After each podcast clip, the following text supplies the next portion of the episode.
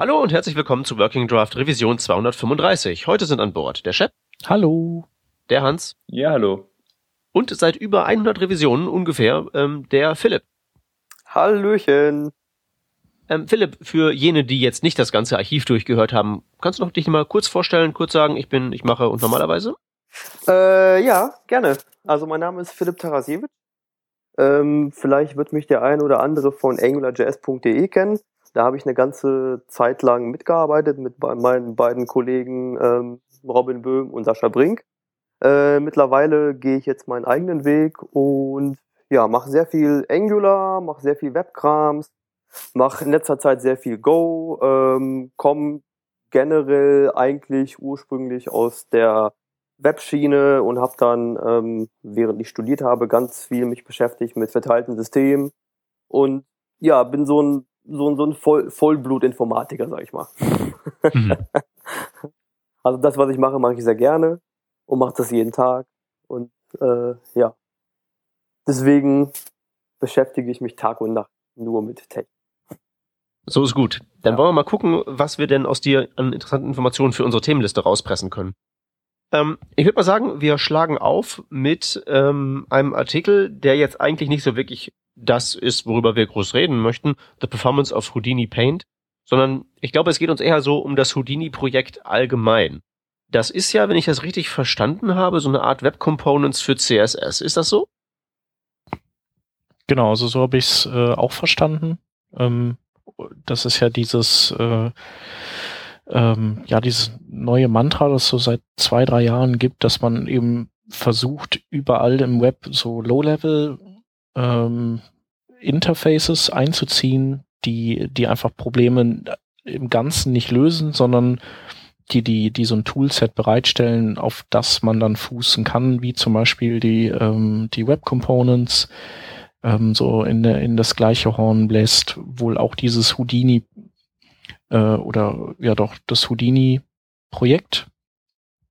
Ähm, das steckt wohl noch in den Kinderschuhen, also das wird jetzt äh, entworfen derzeit. Und äh, Houdini soll eben im CSS-Bereich das äh, leisten, was Web Components im, im HTML-Bereich leisten wollen, nämlich dass man eben, wenn man, wenn man einen Wunsch hat, sowas wie, ähm, also als Beispiel wurde dem Artikel genannt, ähm, stellt euch vor, wir hätten keinen Border-Radius ähm, und wir hätten aber eben äh, Houdini, dann könnt, müssten wir nicht wie früher uns den Border-Radius äh, irgendwie mit äh, Sliding Doors Technik oder sonst was irgendwie erpfuschen, sondern wir könnten uns äh, ein, ja, ein, eine Houdini ähm, Paint Aktion definieren, die eben sagt, ähm, oder die eben in die Ecken des, des Elements runde, runde ähm, Rahmen einzieht. Weiß man schon, wie sich das in der Praxis anfühlen wird? Wird das dann so eine Art Canvas, ich rendere mir da Pixel für Pixel was zurecht sein? Also bei den runden Ecken jetzt? Genau, also wenn man sich das so anschaut in der Spec, wie, äh, wie diese Paint-Befehle aussehen, dann sind die eigentlich, kennt man die von der Canvas. Also, und ich glaube, das ist auch insofern nicht ganz verwunderlich, als dass ähm, glaube ich, dass ja auch die gleiche Syntax ist, die dem ganzen Browser beim Painten zugrunde liegt. Also so grob. Und äh, Canvas kommt ja auch von, von Quartz, von Apple. Also im Prinzip macht das, macht das Sinn, das äh, so auszudrücken. Und äh, wenn ich das dann auch wiederum richtig sehe, dann kann man allerdings, kommt man nicht ohne JavaScript klar oder zumindest man ähm, man definiert eben einen bestimmten, äh, eine, bestimmte Funktion oder so, ein, so eine Pain-Funktion. Und das macht man in einem für mich äh, JavaScript-artigen äh, Dialekt. Ähm, und ich kann mir nicht vorstellen, dass man das jetzt irgendwie in, in einem CSS definiert. Also bei Animationen ging das ja noch. Und äh, hier ist es auch so, dass dann so, so eine Paint-Aktion einen Namen trägt, aber ähm, das ist dann JavaScript. Ja, macht ja auch Sinn. Also ich meine, selbst mit Animationen hast du jetzt ja gesagt, das ging ja noch. Äh, aber optimal ist es ja nicht. Es ist ja schon ziemlich wurstig, das mit dieser deklarativen Syntax hinzukämpfen. Ja, auf jeden Fall. Und deswegen wird er jetzt ja auch mit hier Element Animate und so nachgerüstet, dass man das auch mit JavaScript dann machen kann. Ja. Ähm, Ähm, dieser, dieser Stand von Houdini ist jetzt ähm, wie? Ist es noch ein reiner Papiertiger oder gibt's da schon was zum Herumspielen? Also ich glaube, zum Herumspielen gibt's da auf jeden Fall noch nichts. Ähm, ich, also ich glaube, es ist schon, mal gucken, ist es ein Working Draft oder ist es ein Editors Draft?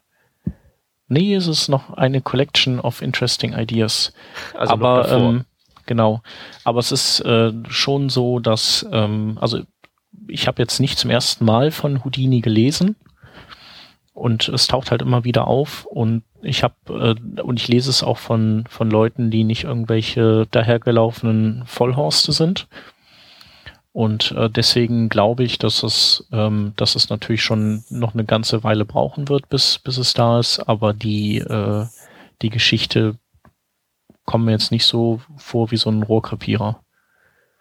Na, ich denke, gerade so für so Geschichten wie ähm, Polyfills bauen wird das der, ähm, ja, denke ich mal, der Weg der Zukunft sein, weil ich meine, das geht ja eigentlich auch, das geht ja heutzutage eigentlich gar nicht. Also irgendwie mit, mit mittels JavaScript irgendwie CSS zu manipulieren, ist einfach nur ein einziger riesen, riesiger Krampf. Nichts funktioniert und selbst das, was spezifiziert ist, würde, wenn es funktionieren würde, keinen Spaß machen. Ähm, und man braucht halt eben, wenn man einigermaßen ernsthaften Polyfill fabrizieren möchte, muss man ja irgendwelche Skriptlogik haben. Ich denke da, Shep, an deinen äh, schönen Box-Sizing äh, Polyfill für i6 und 7 aus grauer Vorzeit. Den hast du ja eigentlich im Prinzip auch nur so sauber hinbekommen und so einfach einbaubar gemacht, weil es ja im Internet Explorer diese alte Scripting-Engine noch gab, oder? Genau, ich hatte das mit so, ähm, ja, im Prinzip waren das so wie JavaScript-Dateien, die man äh, über diese, was waren das? Waren es Behaviors? Genau, ich glaube schon, da Mhm. konnte man so Genau. HTC-Dateien einhängen und das waren im Prinzip so JScript-Dateien, die, äh, die dann aufs Element bezogen irgendwelche Aktionen durchgeführt haben.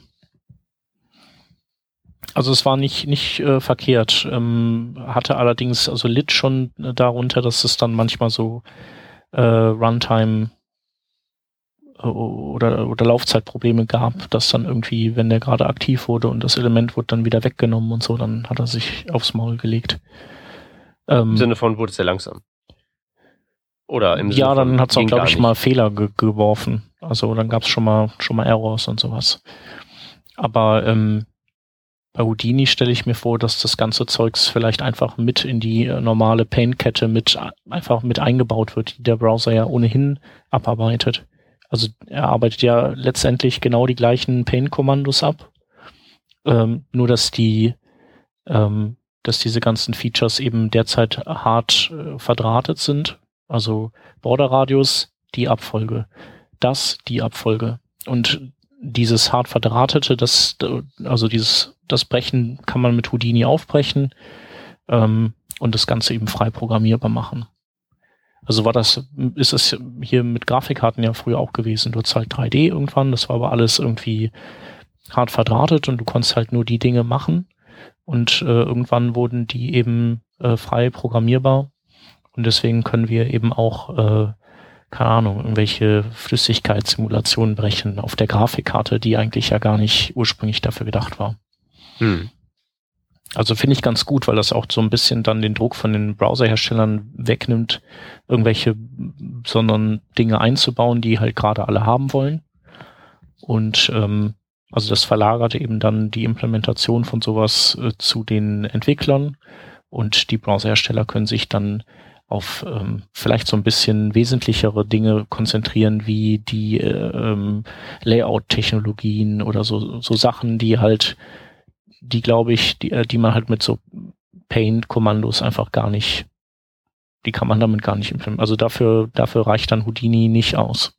Ich könnte mir auch gut vorstellen, dass die Browsersteller dann selber ihre eigene ähm, CSS-Logik dann auch teilweise da drin implementieren werden, einfach wenn es dann da ist. Dann wird das, denke ich mal, auch eine der Fronten sein, an denen am äh, fleißigsten Performance optimiert wird. Und dann wird das ja vielleicht, vielleicht früher oder später sozusagen der, der, ja, das Schwert sein, das halt Webentwickler als auch Browserprogrammierer dann gemeinsam schwingen. Wenn man es schon hat. Auf jeden Und, und, Fall. und wenn es das eben hinkriegt, ne, das Problem mit Web Components ist ja, dass sie im Moment immer noch ziemlich äh, hart dabei am Versagen sind, das, den aktuellen Zoo an ähm, ja, HTML-Elementen irgendwie nachzubilden. Es gibt da ja dieses GitHub-Projekt und ähm, ich habe das halt eben abonniert, was da an Bugs aufschlägt und das sind halt Kleinigkeiten um Kleinigkeiten um Kleinigkeiten, die einfach nicht abzubilden sind. Da muss man natürlich halt eben hoffen, dass, äh, dass, dass Houdini jetzt nicht so ein Rohrkrepierer wird, wie es jetzt Web Components, wenn man sie jetzt einfrieren würde, wären. Aber ich denke mal, die werden auch davon lernen. Ja, auf jeden Fall. Also ich finde es äh, spannend. Ich hatte, äh, also ich werde das jetzt ein bisschen weiter verfolgen. Ich, ich denke, wir können ja irgendwann auch mal gucken, ob wir wen einladen können, der dann noch mal ein bisschen mehr äh, von den Planungen interner erzählen kann. Und ähm, also finde ich auf jeden Fall so wieder ein, ein sehr spannendes Thema. Ja, sollte man, denke ich, auf dem Schirm haben, weil, wie gesagt, Web Components für CSS klingt nicht verkehrt. Auf gar keinen Fall. Und okay, dann würde ich sagen, lassen, belassen wir es damit mit dem, mit unserem Awareness-Schaffens-Part für diese Sendung, oder? Ja, machen wir. Genau, aber kommen wir doch genau zum Hauptthema eigentlich, über das wir reden wollen, nämlich Go. Was ist denn überhaupt Go? Kannst du das vielleicht mal ganz kurz erklären? Ähm, Go ist im Endeffekt äh, einfach eine Programmiersprache. Eine von Google entworfene Programmiersprache, äh, wurde von drei, ähm, ich sag mal, Koryphäen ähm, entwickelt, die im Bereich der Programmiersprachen recht bekannt sind. Äh, das ist einmal der Rob Pike, das ist einmal der Ken Thompson, das ist einmal der äh, Robert äh, Griesemer oder Griesemer, äh, ich glaube der Schweizer oder Österreicher. Äh, die haben nicht zum ersten Mal eine Programmiersprache entworfen und ja, die sind alle drei für Google tätig und haben dort sich irgendwann mal dazu entschlossen, eine neue Programmiersprache zu schreiben. Okay. Genau. Ähm, äh, warum, wenn ich fragen darf? Äh, warum? Ähm, Google hat festgestellt, dass sie damals mit dem ganzen C++-Krams und ähm, große Teile der Suchmaschine sind heutzutage immer noch in C++ geschrieben, dass sie da teilweise nicht mehr mit klarkamen. Und sie haben halt irgendwas gebraucht, was ein bisschen besser wartbar, ein bisschen besser handhabbar ist. Und genau. Dann haben die sich im Endeffekt, ja, die, die krassesten Typen in, die, in, den, in dem Bereich irgendwie gekrallt und haben gesagt, okay, setzt euch jetzt mal zusammen und ähm, ja, sorgt dafür, dass wir irgendwann mal eine Programmiersprache haben, die wir etwas besser handeln können als C++. Das heißt, und inwiefern ist es besser? Sorry, Peter, fang, mach du ruhig weiter. Ja, ich wollte dann direkt, direkt mal fragen, inwiefern, in wie, wie verhält es sich denn zu C++? Also, ähm, und inwiefern ist es besser handelbar?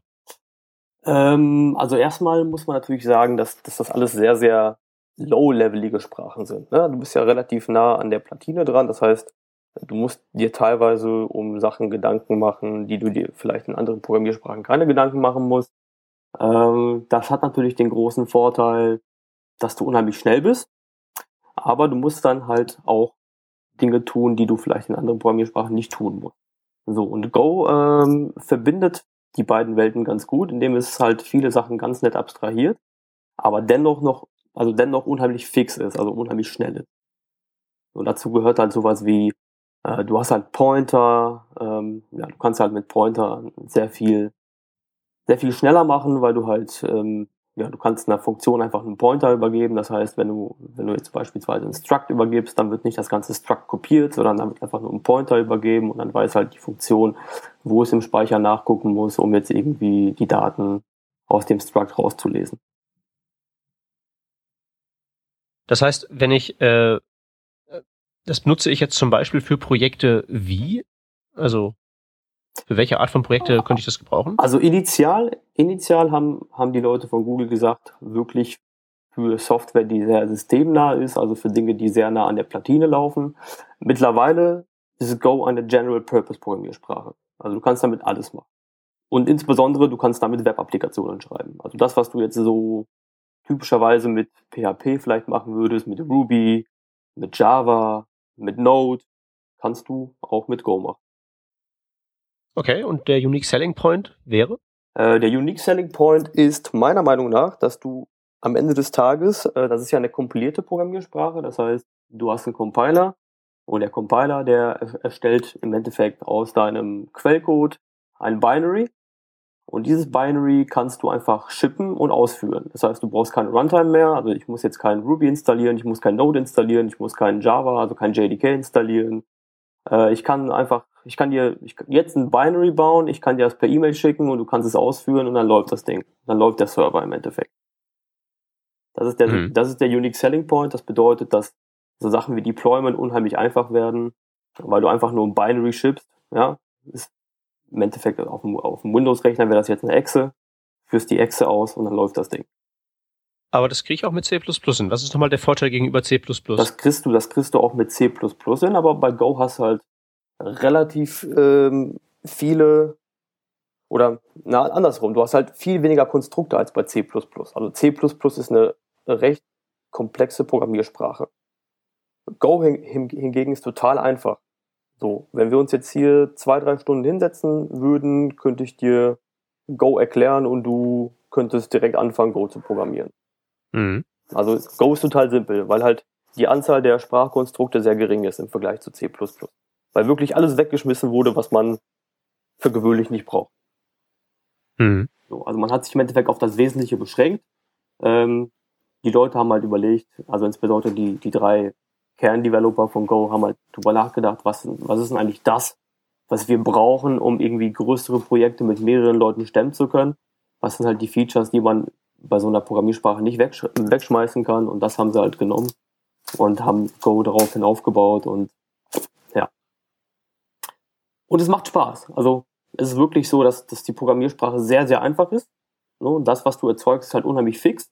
Und die Zeit, die du brauchst, um das halt, halt dieses Fixe zu erstellen, ist halt wirklich nicht, nicht lang so. Und ähm, ja, Sachen lassen sich unheimlich gut warten, ne? weil du hast ja einen Compiler. Das heißt, wenn du einen Compiler hast, dann viele Sachen, die man für gewöhnlicherweise beispielsweise in einer dynamischen, typisierten Programmiersprache über Unit-Tests lösen würde, ähm, kann dir im Endeffekt der Compiler schon ähm, fixen, indem du halt kompilierst und dann sagt der Compiler, ja, das haut jetzt hin oder das wird nicht hinhauen, weil du hier, keine Ahnung, du übergibst jetzt hier ein String, aber es wird ein Int erwartet oder sowas, ne?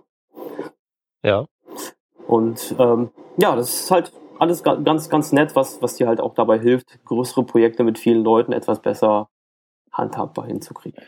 Heißt aber auch für mich äh, jetzt als Frontend-Entwickler zum Beispiel, so, so, also wirklich ausschließlich Frontend-Entwickler, so einen richtigen Einsatzzweck hätte ich persönlich jetzt nicht. Es, es geht eigentlich schon eher drum, wenn man dann sich tiefergehend mit, ja, mit äh, auch Backend-seitigen äh, Dingen beschäftigt, dass man da dann eine Ausweichmöglichkeit hat. Ja, genau, klar. Also Go ist äh, hauptsächlich fürs Backend gedacht. Also es gibt jetzt zwar in der neuesten Version ähm, gibt's äh, so ein paar Bindings, dass du auch Mobile-Apps damit bauen kannst, aber das ist alles nur Spielerei. Also das würde ich mhm. keinem empfehlen, irgendwie das, das wirklich produktiv zu nutzen. Das ist wirklich nur, also Server. Es geht, es geht darum, Server-Applikationen zu bauen. Also REST APIs zu bauen, also Web-Services zu bauen, äh, le leichtgewichtig, ne? Ja. Hand handhabbar, mhm. ähm, Datenquellen, die du halt irgendwie ansprechen kannst. Also irgendwelche ja. leichte, leichte Schichten über einer Datenbank beispielsweise. Ja, wie schätze das ein? Genau sowas sind nämlich so die Anwendungen, die ich jetzt auch im Kopf hatte. Ähm, wenn ich jetzt zum Beispiel sage, ich habe irgendwie ein krasses Backend, äh, das ist wegen mir basierend auf Java, weil muss halt so. Und ähm, was ich halt jetzt oft kenne, ist, dass man halt irgendwie eine, eine Node.js API davor baut, auf die man halt als Frontend-Entwickler einfach zugreifen kannst, REST API ähm, und da ähm, alles, was hinten dran passiert, sage ich mal, mit dem, mit dem Java äh, Backend sprechen oder Daten synchronisieren mit irgendwie einer leichtgewichtigen Datenbank oder sowas, das mache ich dann halt alles in dieser Node-App. Ähm, mhm. Denkst du da oder denkst du oder siehst du äh, Go da auch als gutes Replacement an der Stelle? Definitiv.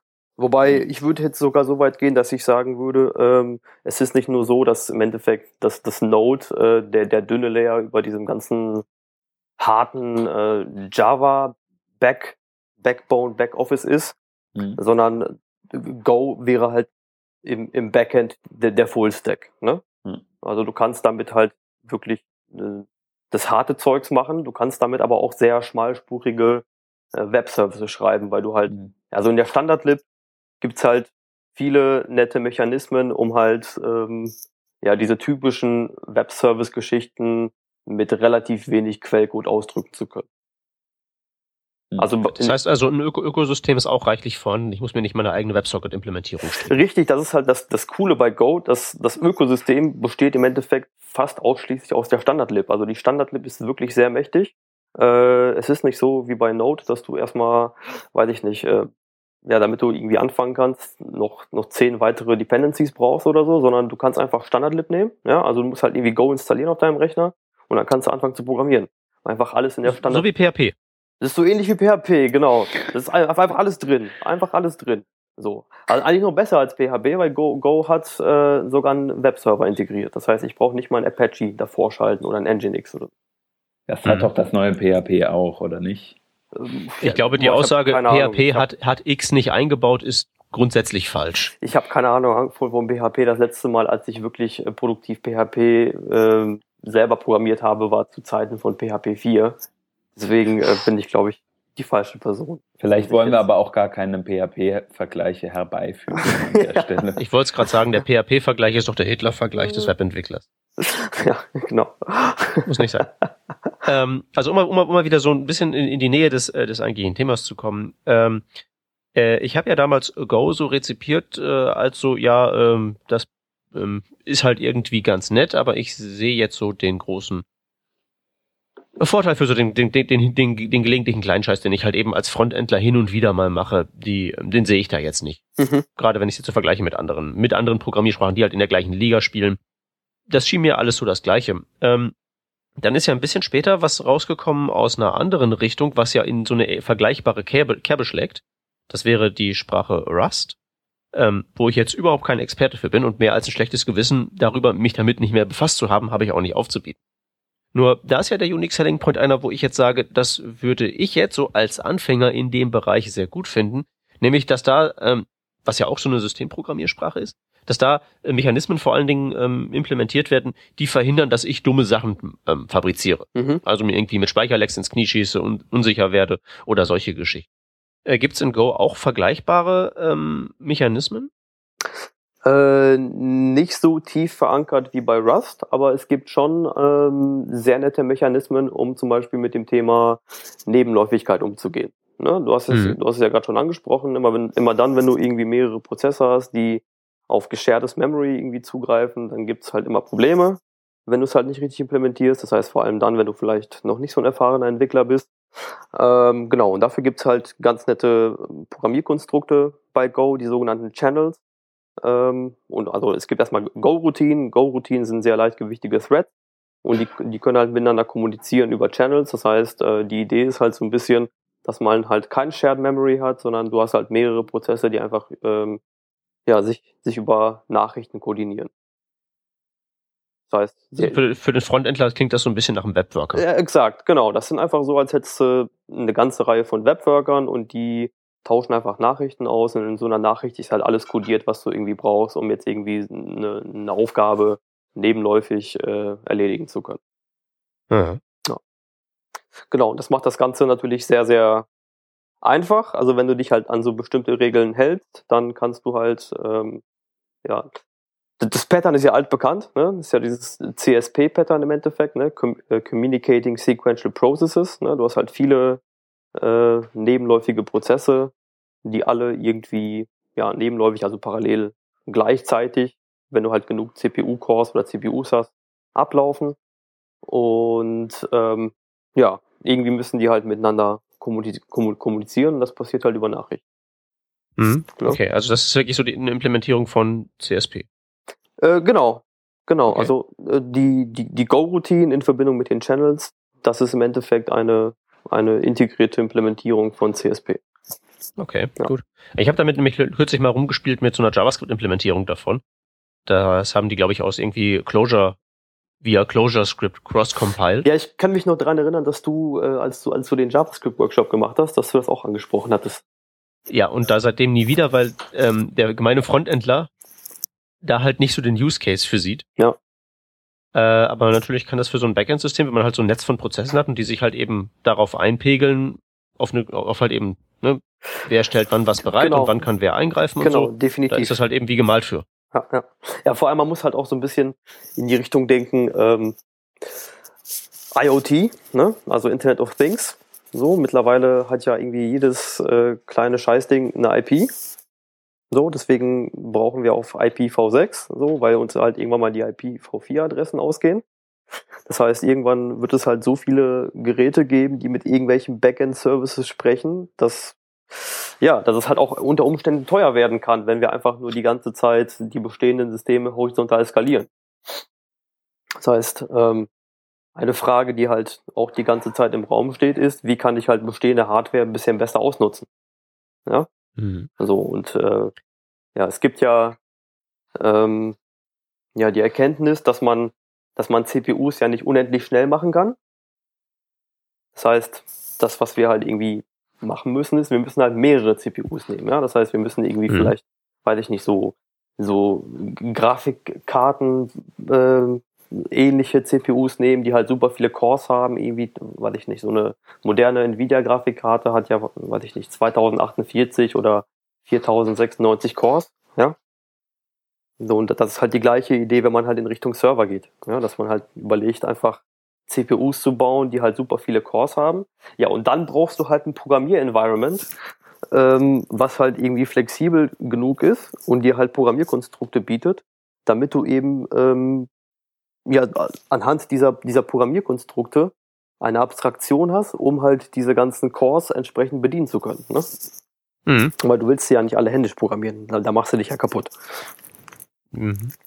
Ähm, Gibt es auch so, wo du gerade Internet of Things sagtest, auch schon ähm, da sowas für Go? Also, dass man das irgendwie auf so ein kleines Platinchen draufschmeißen kann, wenn man sich selbst da was zusammenlötet? Ähm, also, Go ist ja Cross-Plattform, ne? Der Compiler mhm. kann dir ein Binary für jede relevante Plattform bauen. Das heißt, du kannst ein Binary bauen für, für ein Mac, du kannst ein Binary bauen für, für ein äh, Linux-System, du kannst ein Binary bauen für ein Windows. Aber du kannst natürlich auch ein Binary bauen für ein ARM, also für ein Raspberry Pi zum Beispiel. So, mhm. Und äh, das, das geht tatsächlich ähm, für, für alles, wo halt irgendwie ein minimales Linux läuft. Ja, ich sehe auch gerade schon hier ähm, Go für Arduino, habe ich jetzt gerade gefunden. Genau, das, das gibt's auch ist schon. Alles da. Genau, das, das ist alles, alles da. Also du kannst, du kannst nicht jede kleine Scheißplatine bespielen. Ähm, gibt auch diese ganz, ganz, ganz kleinen Platinen so, die, die funktionieren nicht. Die musst du, da musst du dann wirklich irgendwie noch, äh, weiß ich nicht, Assembler-Code draufhauen oder C-Code drauf spielen. So, das, das geht dann noch nicht. ja, das macht aber ja Otto-Normal-Hacker. Ja, ja das macht der, richtig, das macht der Otto-Normal-Hacker nicht. Aber so diese, ähm, ja, diese Mainstream-Mikrocontroller, ähm, die lassen sich alle mit Go bespielen. Mhm. Also es gibt auch ganz nette Beispiele, wo halt viele Raspberry Pis irgendwie äh, connected wurden und die bilden dann irgendwie so ein Cluster von, weiß ich nicht, 20, 30 Raspberry Pis, die halt dann parallel irgendwelche Sachen berechnen oder die parallel HTTP-Requests be beantworten und die sind dann halt genauso stark wie ein großer Server. Mhm. Ja. Würdest du gegebenenfalls verraten, was du damit baust? Oder ist das jetzt so Hobbybastelei oder ist es Top Secret? Äh, nee, also bei mir ist das tatsächlich auch was Produktives. Ähm, ich arbeite gerade in einem spannenden Projekt mit, äh, wo im Frontend Angular 2 eingesetzt wird und das komplette Backend ist in Go geschrieben. Also da geht da geht's im Endeffekt um, ähm, um ein Thema, das nennt sich DLP. DLP steht für äh, Data Leak Prevention und da geht es im Endeffekt darum, dass man halt ähm, Software hat, die, die automat automatisch ähm, prüft, ob bestimmte Mitarbeiter komische Benutzungspattern aufweisen. Stimmt, das war ja in letzter Zeit öfter mal in der Zeitung. Genau, so. Das ist halt eine Software, die dann sowas automatisch erkennt und dann irgendwie, ähm, ja, dann poppt irgendwo beim Chef auf, hallo, äh, Mitarbeiter XY macht gerade komische Sachen, lädt, lädt gerade irgendwie von Bank, äh, Bankaccount XYZ, weiß ich nicht, 200, äh, weiß ich nicht, ja, Umsätze, die er eigentlich nicht haben soll, runter. Mhm. Oder so. Genau. Und da wird halt im großen Stile Go eingesetzt. Das ist halt ein ziemlich komplexes Backend, ähm, wie man sich natürlich auch vorstellen kann, diese ganzen Detektoren und so, sind nicht einfach so mal eben geschrieben und die müssen natürlich auch hochskalierbar ähm, ja, implementiert werden. Und das ganze Zeug ist in Go gemacht. Ja. Mhm. Ja. Äh, wenn ich jetzt mit Go loslegen möchte, Äh, mit was fange ich an?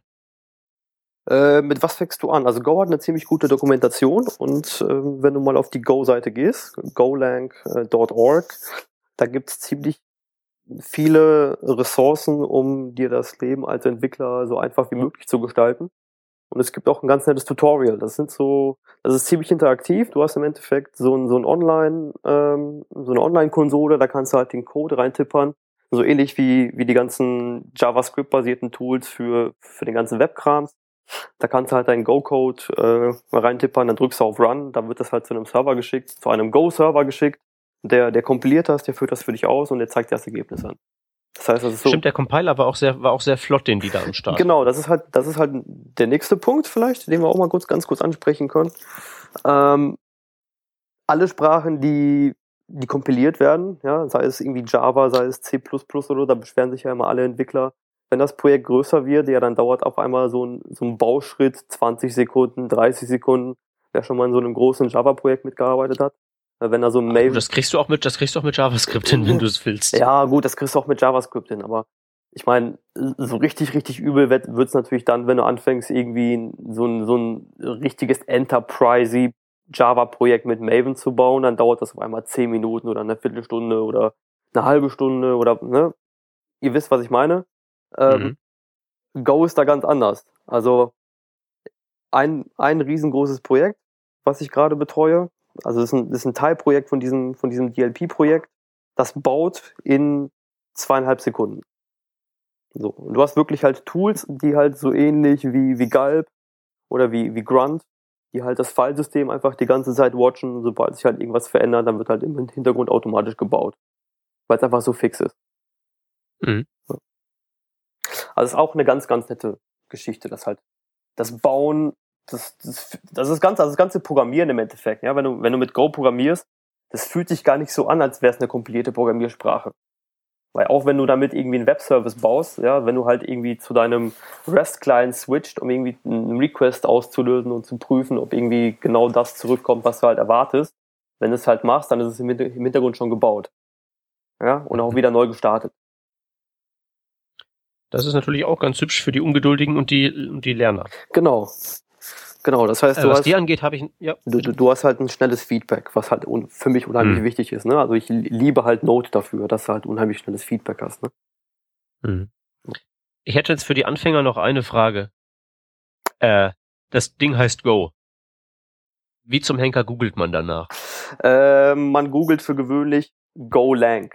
Also Lang für Language. Ein Wort. Aha, okay. G-O. Und das funktioniert auch. Das funktioniert da ganz gut. sich dann alle dran, dass die auch entsprechend gefunden das, werden. Das funktioniert ganz gut. Auch die, auch die ganzen ähm, Twitter-Hashtags und so, die sind immer Raute Golang, weil mit Go kommst du halt nicht weit.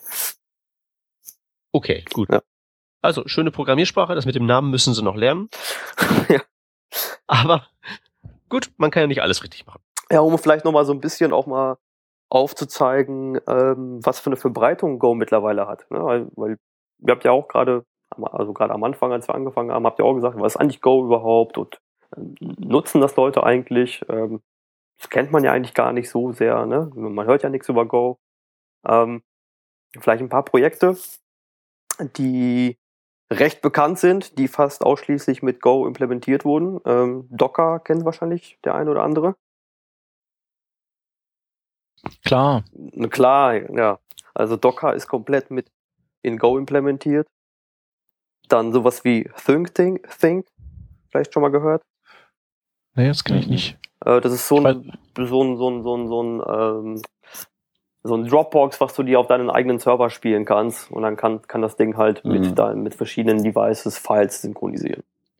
Apropos Dropbox, sorry, aber machen die nicht auch viel mit, mit äh, Go? Ja, das, das, das Faszinierende ist, dass äh, wenn du mit Leuten sprichst, die halt in großen Companies arbeiten, und dann, dann sagst du denen so, ja, du machst ein bisschen Go gerade in einem Projekt, dann sagen die, ja, total geil, haben wir jetzt auch eine Komponente mitgebaut, super gut. Mhm. So, und da, dazu gehören Leute, die bei Soundcloud arbeiten, dazu gehören Leute, die bei, die bei Microsoft arbeiten, ähm, die Google-Leute sowieso, die Google-Leute haben also mega viel ähm, mega viele Komponenten der ganzen Infrastruktur von, von Google sind in Go geschrieben. Ähm, ja, und wenn du mit Leuten sprichst, also das haben relativ viele Leute im Einsatz. Immer mhm. nur mit, mit, immer nur mit, mit positiven ähm, Äußerungen, aber keiner spricht so richtig darüber. So, deswegen habe ich mir jetzt halt so ein bisschen auf die Fahne geschrieben, ähm, das muss ich halt irgendwie ändern, weil das ist echt so, so ein cooles Zeug, so das muss man einfach äh, den Leuten mal ähm, ja, veranschaulichen und zeigen, dass man auch durchaus Webprojekte mit Go machen kann. Ja. Also es ist, das ist kein reines Infrastrukturding. Ja, cool. Dafür bist du ja heute auch hier. Das auf jeden Aber Fall. Wir schon mal sehr cool, dass wir da äh, darüber gesprochen haben. Aber wir haben ja auch schon äh, gehört, du hast eigentlich noch ein zweites Steckenpferd. Du hast es eben ähm, so ein bisschen am Rand erwähnt. Du machst gerade ein Projekt, in dem du Angular einsetzt, und zwar Angular 2. Ähm, jetzt ist es ja so, Angular ist, glaube ich, aktuell auf irgendeiner 1.4x Version live, aber man hat schon vor einem halben Jahr oder so angekündigt, dass es jetzt einen Major Rewrite geben wird und sag ich mal die komplette äh, oder ja die Art und Weise, wie Angular funktioniert, ähm, sich grundlegend anpassen bzw. ändern wird an die neuen Gegebenheiten, die man so als äh, Entwickler äh, im Angular 2 Umfeld äh, jetzt so festgestellt hat. Und deswegen hat man irgendwie gesagt, man würde da jetzt mal was Neues machen. Erzähl doch mal ein bisschen, was, was ist da mit Angular 2 los? Genau, was ist mit 1 eigentlich kaputt? Ich dachte, das sei die beste Erfindung seit geschnittenem Brot. Na, ich würde jetzt nicht sagen, dass 1 kaputt ist. Äh, man muss das Ganze einfach äh, so ein bisschen äh, vor dem Hintergrund betrachten, wo Angular eigentlich herkommt und wie alt Angular, also Angular 1 jetzt mittlerweile auch ist. Ne? Also Angular 1 wurde entwickelt im Jahre 2008, glaube ich, oder 2009. Ähm, da war gerade das iPhone 3G draußen, glaube ich. Ja.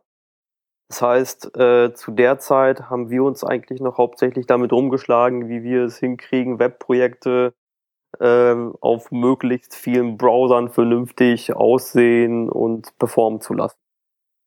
So, und äh, aus dieser Zeit kommt Angular 1 und äh, genau für diese Aufgaben wurde Angular 1 auch konzipiert.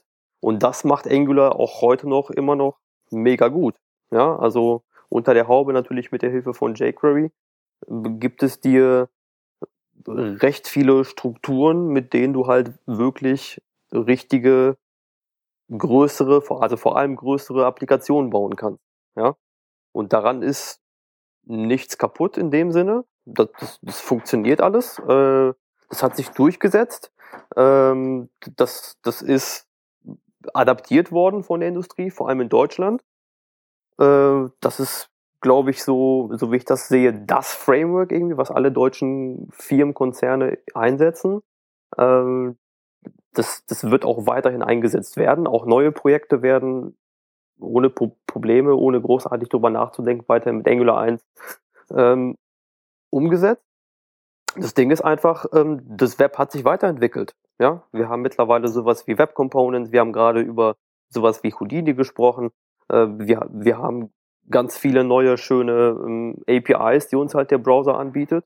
Und ja, da, da ist einfach, da wollte man einfach so ein bisschen den, den Ballast abwerfen, damit man einfach Platz schafft, um jetzt das ganze neue Zeugs vernünftig äh, in ein Framework zu pressen. So, deswegen haben sich halt die Google Leute, die jetzt ähm, an Angular arbeiten, gedacht, ja gut, dann, dann müssen wir halt vielleicht hier nochmal in den sauren Apfel beißen. Wir haben jetzt halt gelernt, wie man, wie man so ein Framework zu bauen hat und so. Wir wissen jetzt, wenn wir halt ein Framework bauen wollen für die nächste Generation von Browsern, dann, dann können wir halt so bestimmte Sachen einfach wegschmeißen. So, dann brauchen wir halt gewisse Polyfills nicht, dann brauchen wir gewisse Shims nicht. Ähm, das ist ja in Angular 1 auch schon teilweise passiert, indem man halt gesagt hat, dass man jetzt ältere IE-Versionen nicht mehr supporten möchte.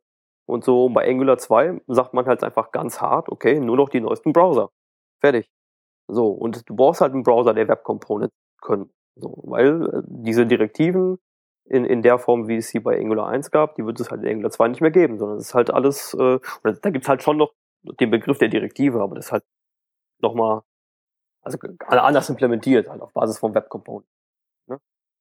Ähm, wie, wie funktioniert denn das? Weil äh, Web Components sind ja eigentlich Stand jetzt noch, äh, sagen wir mal, sehr im Fluss begriffen.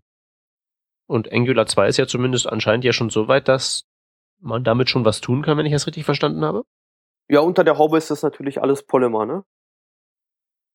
Okay, ja, Ja, also- geht das natürlich. Genau, also da werden halt äh, die entsprechenden Projekte eingesetzt, um halt äh, ja heute schon irgendwie die maximale ja, Verfügbarkeit dessen, was irgendwie möglich ist, auch äh, herauszuholen. Ne? Hm. Ja, und es ist auf jeden Fall eine spannende Sache. Also ähm, Ja, äh, erzähl mal hier, was gibt's denn so Neues? Das war jetzt ja bisher Ja, eher das, so das, abstrakt. das, das, das, das Coole ist ja, äh, dass es eher, eher nicht so, eher nicht so ist, dass es super viele Sachen gibt, die neu sind. Es ist eher so, dass mega viele Sachen weggeschmissen wurden. Also jeder, der sich tiefgreifender mit Angular 1 beschäftigt hat, der hatte ja das Problem, dass er eine unheimlich abgefahrene Lernkurve hatte. Oder die meisten von uns hatten das wahrscheinlich. Also du musst dich mit unheimlich vielen Sachen rumschlagen. Es gibt irgendwie vier oder fünf verschiedene Arten, wie du Services definieren kannst. Es gibt äh, Direktiven. Die, eine Direktive hat dieses tolle Direktiven-Definitionsobjekt. Also dieses Direktiven-Definitionsobjekt kann, weiß ich nicht, 30, 40 verschiedene Properties haben. Das ganze Zeugs musst du natürlich irgendwie lernen oder du musst es zumindest mal gelesen haben. So bei Angular 2 fällt das alles weg. Ja, es gibt nur noch irgendwie vier Direktiven, alles ist sehr einfach. Ein Service ist einfach eine ECMA, ECMA 6 Klasse, beziehungsweise jetzt eine TypeScript Klasse. Ähm, die meisten Sachen, die werden einem ohnehin schon klar, weil sie so ähnlich funktionieren wie, wie Polymer, also wie Web Components. So, das heißt, das alles, das ist, im Endeffekt ist Angular 2 eigentlich nur ein, ein schmaler Layer, der über modernen Browser APIs sitzt. Und halt eben eher so von der Oberfläche her entrümpelt ist, damit es einen nicht mehr ganz so erschlägt wie Genau, bei Version genau, 1. exakt. Auch die Lernkurve wird nicht mehr so heftig sein wie bei Angular 1. Also Angular 2 ist echt ein re relativ schmalspuriges Framework. Also Ähm, bietet, wie sieht's so aus mit, mit, mit so Support für, für so Sachen wie Isomorphic JS und so? ähm, kann, kann ich dir ehrlich gesagt ni- nicht sagen, wie viel da eventuell von, von dem Team selber in die Richtung noch gemacht wird. Äh, bisher ist meines Wissens nach nichts angedacht in der Richtung, aber da wird sicherlich wieder einiges von der Com- Community kommen. Hm. Müsste aber Also ich eigentlich ja was drin ja- sein, Bitte? weil die machen doch auch dieses Fastboot-Konzept, also von Ember, wollen die doch auch implementieren, dass man das, äh, dass du halt serverseitig schon alles HTML rendern Ja, da, da habe ich, kannst. da hab ich auch schon, da habe ich auch schon hier und da was, was gehört, aber ich habe jetzt, ähm, also in dem, was aktuell da ist, ist davon noch Mhm. nichts zu sehen. okay. Ja. Mhm. Das, was jetzt aktuell da ist, das, wie, wie kann man das so sehen? Ist das so Alpha oder ist das so, ähm, ist das, ist das vielleicht noch vor Alpha? Ja, das ist, das ist eine relativ frühe Alpha. Ähm, ich habe jetzt vor einer Woche gelesen, dass äh, die Arbeit an den APIs abgeschlossen sei. Ähm, das bedeutet, dass die APIs jetzt ja an den meisten Stellen mehr oder weniger fix sein sollten. Äh, was, was bei Angular 2 natürlich so ein bisschen heftig war, war der Umstieg von diesem Add-Script auf das TypeScript. Ne? Also die haben ja, die, die, die Jungs von Google haben ja angefangen, Angular 2 äh, auf Basis von AdScript zu implementieren. Das ist irgendwie so eine, so eine eigene Metasprachvariante, die dann runter, runter transpiliert wird zu, zu JavaScript. Und dann haben sie halt zwischendurch mh, gemerkt, mh, das, ist, das Ganze ist halt schon ziemlich ähnlich zu TypeScript. Da haben sie mit den Jungs von TypeScript Script, äh, gesprochen. Und die, die Jungs von TypeScript sind den, sind den Jungs von, von Google auch ein bisschen entgegengekommen und haben halt jetzt in den ähm, neuesten, in den beiden neuesten Versionen ähm, ja, na, na, natürlich Jungs und Mädels, klar, natürlich, hundertprozentig so. Sorry, ich äh, wenn ich im Redefluss bin, dann äh, dann vergesse ich das manchmal. Ähm, ja, die die sind im Endeffekt äh, den den Google-Leuten entgegengekommen und äh, haben in TypeScript Features eingebaut, die es den den Googlern ähm, ja jetzt ermöglichen, Angular 2 etwas einfacher zu implementieren und daher haben sie halt den Schritt gewagt und gesagt, okay, wir machen jetzt halt dieses App-Ad-Script, das machen wir halt raus und wir, wir implementieren es jetzt auf Basis von TypeScript. Und was man jetzt aktuell hat, ist, man hat so ein bisschen so ein Sammelsurium, ne? Man hat halt irgendwie so, so ein bisschen davon ist implementiert in AdScript, so ein bisschen davon ist implementiert in TypeScript. Und äh, das Ziel ist jetzt halt, den Teil, der jetzt noch in AdScript implementiert ist, komplett in TypeScript zu implementieren. Und wenn das dann erledigt ist, ist AdScript ja quasi äh, tot, oder? Das ist dann tot, genau. Das, das Thema hatten wir ja schon. Wir haben ja mal zusammen einen Workshop geplant. Mhm. Genau. Und da haben wir ja noch über das Thema AdScript gesprochen. Mittlerweile würden wir über das Thema AdScript nicht mehr sprechen. Ja. Ähm, Nochmal zum Thema TypeScript. Wie bewertest du das eigentlich, dass das jetzt so für ein Web-Framework jetzt so das nächste große Ding ist. Als ich mich damals mal damit befasst habe, bin ich zum Schluss gekommen, das ist ja alles ganz nett, aber so wie das konzipiert ist, ist das vor allen Dingen ein Wegbereiter, um Enterprise-Entwickler leichter ins Frontend rutschen zu lassen, während sowas wie Angular im Prinzip ja ein Eingeborener des Frontends ist. Ähm, macht das trotzdem Sinn, das zu verwenden? Ja, das, das Ding ist, ähm, also erstmal die, die, die Geschichte mit TypeScript, die sehe ich genauso wie du. Also TypeScript ist im Endeffekt dazu da, um einfach die, die, die typischen Enterprise-Developer, die jahrelang C-Sharp gemacht haben oder jahrelang Java gemacht haben, abzuholen und die jetzt äh, ja, zu enablen, äh, Frontend-Applikationen zu schreiben. So, und ähm, und ich glaube, dass Angular, vor allem jetzt mit Angular 2, da auch ganz gut eingreift, weil ähm, wenn du halt so ein Framework hast wie Angular, dann hm, ist es halt so, dass du dir nicht äh, über alle Dinge, die im Web, die man im Web mit JavaScript so machen kann, Gedanken machen muss, weil viele Sachen nimmt dir das Framework ja schon weg. Also viele Sachen löst das Framework ja schon für dich.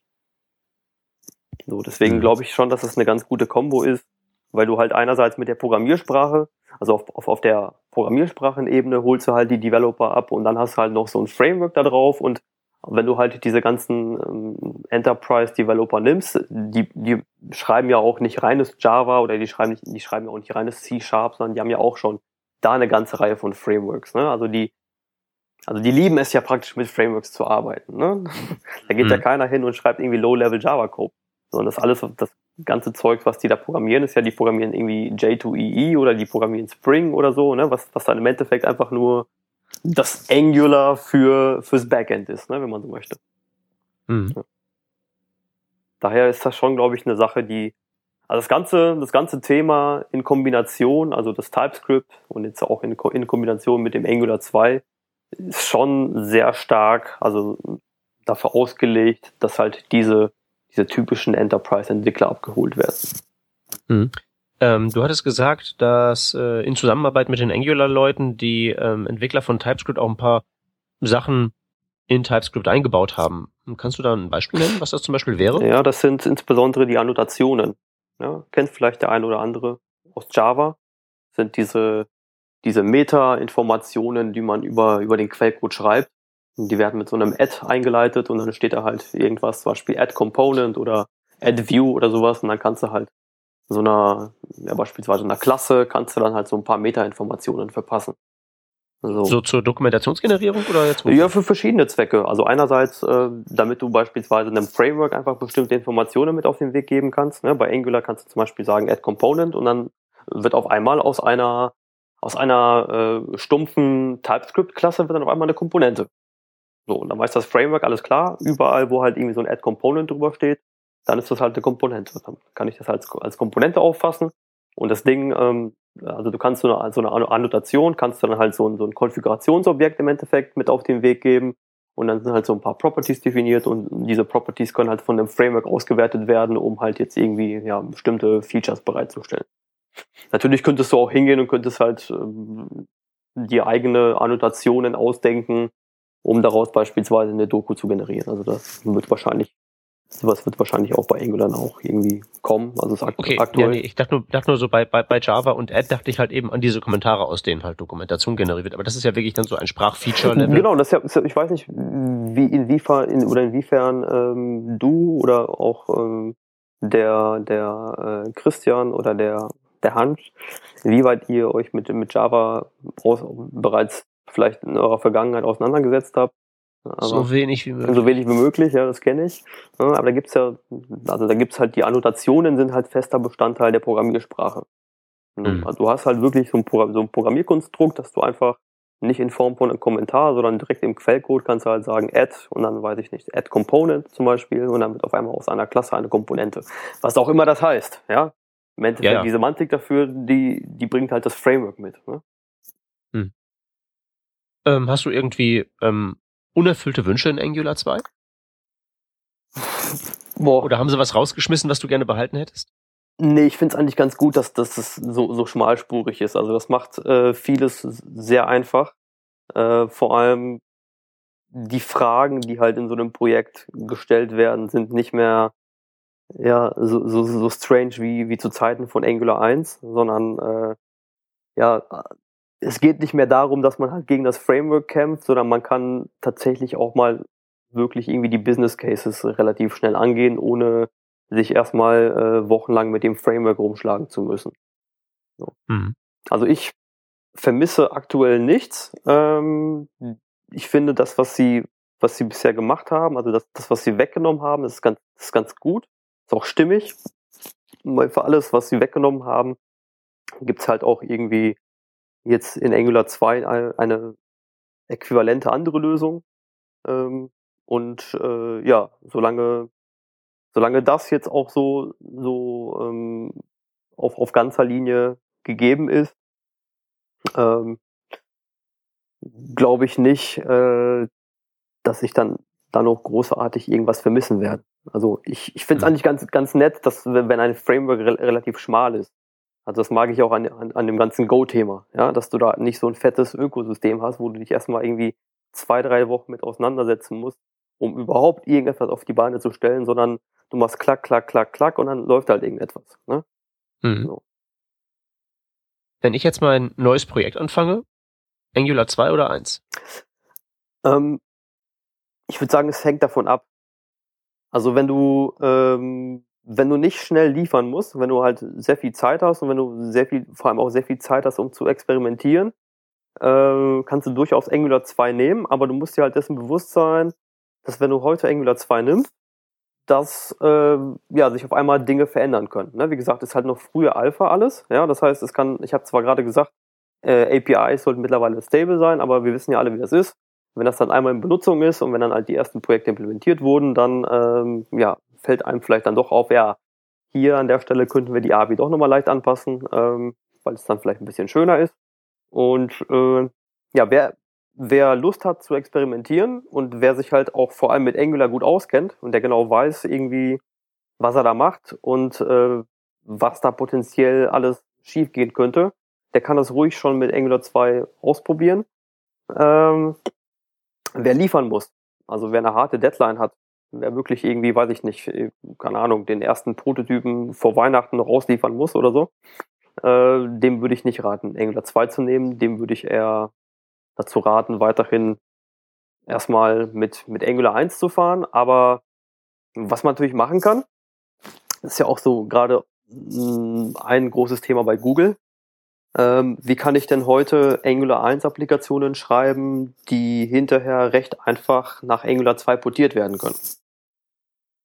So, und wenn man dann im Endeffekt äh, aufgrund von, von Zeitconstraints doch nochmal zu Angular 1 greift, äh, sollte man sich zumindest anschauen, wie man denn heute ein Angular 1 Projekt machen kann, damit dann hinterher eine Portierung auf Angular 2 möglichst einfach fällt. Was wäre das so in etwa? Gibt es da, gibt's da irgendwie so ganz so. Ja, da gibt es ein paar Sachen. Also vor, vor, allem jetzt in, in 1.5 äh, gibt es den neuen Component Router. Also das Ganze, also das Ganze soll halt so aufgebaut werden, dass man halt jetzt schon äh, in diese in diese Komponentendenke reingerät. Ja, das heißt, man, man denkt sich halt die Applikation als einen, als einen Baum von Komponenten, weil in Angular 2 ne, hat man es im Endeffekt ähm, auch nur mit Komponenten zu tun. Und ähm, ja, nach, nach Definition oder nach, nach Definitionsmöglichkeit äh, von Angular 1 ist eine Komponente einfach nur eine Direktive, die ein eigenes Template hat, äh, die einen eigenen Controller hat, die äh, im besten Fall einen isolierten Scope hat und die halt die Vorzüge von Controller S und Bind to Controller nutzt. Also das ist schon ziemlich spezifisch jetzt, aber die Leute, die sich halt mit Angular ein bisschen auseinandergesetzt haben und sich dort ein bisschen auskennen, die, die werden wissen, was ich damit meine. Ähm, ist das denn, ist das denn sinnvoll, also ein Angular 1 Projekt zu bauen und das später mal nach Angular 2 zu konvertieren? Gewinne ich dann was? Also du möchtest ja vielleicht irgendwann mal ähm, bestimmte Browser nicht mehr supporten. Vielleicht sagst du irgendwann, ja, okay, ich fange jetzt einfach mal heute an, irgendwie ein Projekt zu starten und ich nehme jetzt Angular 1, weil ich weiß, wie dort alles funktioniert. Aber eigentlich möchte ich nur noch die neuesten Browser supporten und irgendwann, wenn, wenn Angular 2 äh, ja so weit fit ist, dass man es halt in, in Produktion einsetzen kann, dann ähm, kannst du unheimlich viel Quellcode sparen, ne? So, weil viele mhm. Sachen, die du, wie du jetzt vielleicht noch irgendwie ja, händisch programmieren musst oder die einfach aufgrund dessen ähm, ja, implementiert werden müssen, weil es halt Angular 1 ist, fallen halt bei Angular 2 weg. Ja. Und mhm. alleine auch die Tatsache, dass du es halt dann hinterher mit TypeScript machst, ne, macht die Geschichte auch teilweise schon etwas einfacher. Ne? Ja. Also wie schon gesagt, muss halt nicht irgendwie erstmal äh, sechs Zeilen Boilerplate Code schreiben, um jetzt irgendwie einen Service oder eine Direktive zu definieren, sondern du gehst halt hin, du schreibst, du, du implementierst einfach eine TypeScript-Klasse, ja, die, die hättest du ohnehin implementieren müssen und dann knallst du da drüber eine Annotation. So. Also so diese, diese, diese Anweisung mit den, mit dem Add davor. So. Und dann hm. hat sich, hat sich die Geschichte, ja. Und dann hast du im Endeffekt eine Komponente oder du hast eine View oder du hast halt, halt was auch immer. Ne? Hm.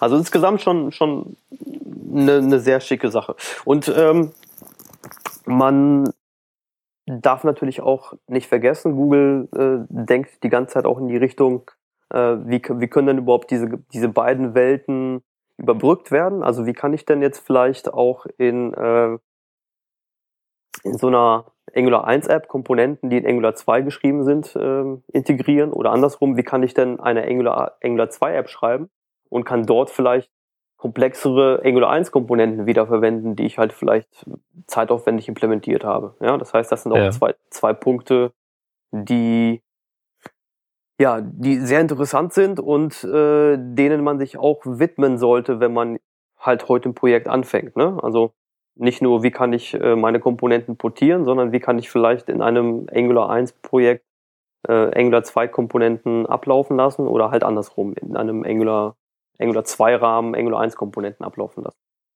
Und das ist also zumindest auch prinzipbedingt jetzt möglich. Das, das ist jetzt nicht so genau. grundsätzliche Inkompatibilität. Nee, das ist, das ist prinzipiell möglich. Genau, da haben sie jetzt äh, zumindest drauf geachtet. Also da gab's ja, hm. ne, also als es, als es damals das Announcement gab, da waren ja alle so ein bisschen baff, ne? ne alles, alles, was Angular 1 ist, ist tot. Und es gibt keinen Migrationsgrad, äh, keinen kein Migrationspfad und so. Aber äh, mittlerweile hat sich das so ein bisschen geändert. Google hat gemerkt, okay, ähm, so einfach können wir die Leute nicht einfach im, im Regen stehen lassen. Wir müssen dort ein bisschen was tun. Und äh, ja, wie gesagt, insbesondere mit dem neuen Component Router, der dann hoffentlich in 1.5 endlich da ist, ähm, werden diese Probleme dann endlich auch konkret angegangen. Gibt es einen Zeitplan, wann zwei äh, fertig sein soll? Also ich denke, dass äh, ein erster Release-Kandidat noch in diesem Jahr herauskommen wird. Oh, ja. Doch. Ich nehme stark an, dass es so sein wird, ja. Also die sind relativ fix. Wie gesagt, ich habe vor einer Woche habe ich noch irgendwie die, die Info gelesen, dass jetzt die, die grundsätzlichen Arbeiten an den APIs abgeschlossen sind. Und jetzt sind sie gerade dabei, äh, ganz intensiv Docs zu schreiben für die APIs. Ähm, ja, und das Team ist ja mittlerweile sehr, sehr groß und die, die, die, Umstellung von dem Ad-Script auf TypeScript ist im Endeffekt Fleißarbeit. Ja. Hm. Also ich nehme ganz stark an, dass äh, in diesem Jahr auf jeden Fall noch ein Release-Candidate äh, ja, veröffentlicht wird. Gut, und ich würde sagen, wenn es soweit ist, dann holen wir dich nochmal rein und gucken dann mal, ob es wirklich was geworden ja, ist. Ja, sehr gerne. Ist klar. Cool. Dann würde ich sagen, haben wir noch äh, einen Link. Richtig. Möchtest du, Hans? Äh, möchte ich, wenn ich denn den Link jetzt äh, gerade mal vor Augen hätte. Äh, GitHub, lange Liste. Ja, Nein, es handelt sich nicht um meine Brüsseler Vanillewaffeln, obwohl die auch sehr verlinkenswert gewesen wären, aber man lässt das nicht. auf jeden Fall. Vielleicht überlegen wir da nächstes Mal nochmal. Aber so lang diese Woche nur ein Link. Ähm, und zwar heißt der What Forces Layout und Reflow. Das ist eine Liste von Paul Irish ähm, generiert, äh, die aufzeigt, welche JavaScript-Eigenschaften in erster Linie ähm, einen Reflow im Browser triggern. Also wo der Browser nochmal das komplette Layout der Webseite zum aktuellen Zeitpunkt berechnen muss. Ähm, das kann interessant sein, wenn man sich überlegt, wie, wie performt meine App eigentlich gerade ähm, auf dem Screen, wenn ich zum Beispiel scrolle oder wenn ich irgendwelche anderen Event-Handlings habe. Ähm, sollte sich jeder mal angucken, damit man weiß, A, wo kann ich es nachgucken und B, was ist da eventuell, worauf man achten sollte, wenn man denn mal irgendwann in diese Situation kommt. Ansonsten aber auch noch ein paar Anmerkungen zu anderen äh, Cross-Browser-Geschichten und CSS-Trigger äh, einer Plattform, die dann auch nochmal aufzeigt, welche CSS-Eigenschaften denn was für unterschiedliche Effekte im Browser haben. Genau. So viel zu diesem Link und das war's dann auch schon für heute. Ja, vielen Dank, Phil, fürs zu Gast sein. Ja, danke, dass äh, ich mal wieder was sagen durfte. Dass ich mal wieder ein bisschen was erzählen durfte. Wie gesagt, immer wieder gerne. Es macht mir unheimlich viel Spaß und ich kann einfach nur alle dazu einladen, äh, Go tatsächlich mal äh, auszuprobieren und sich natürlich auch äh, tiefgreifender mit Angular 2 zu beschäftigen, wenn man dann Frontend-Kram machen muss oder machen möchte. Jo, Jo. Ja, dann würde ich sagen, ich wünsche euch noch einen schönen Abend und auch den Hörern dann hinterher einen schönen Abend. Und dann sage ich mal, bis zum nächsten Mal. Danke. Besser hätten wir es nicht sagen können. bis dann. Tschüss. Bis dann, ciao. Tschüss, ja.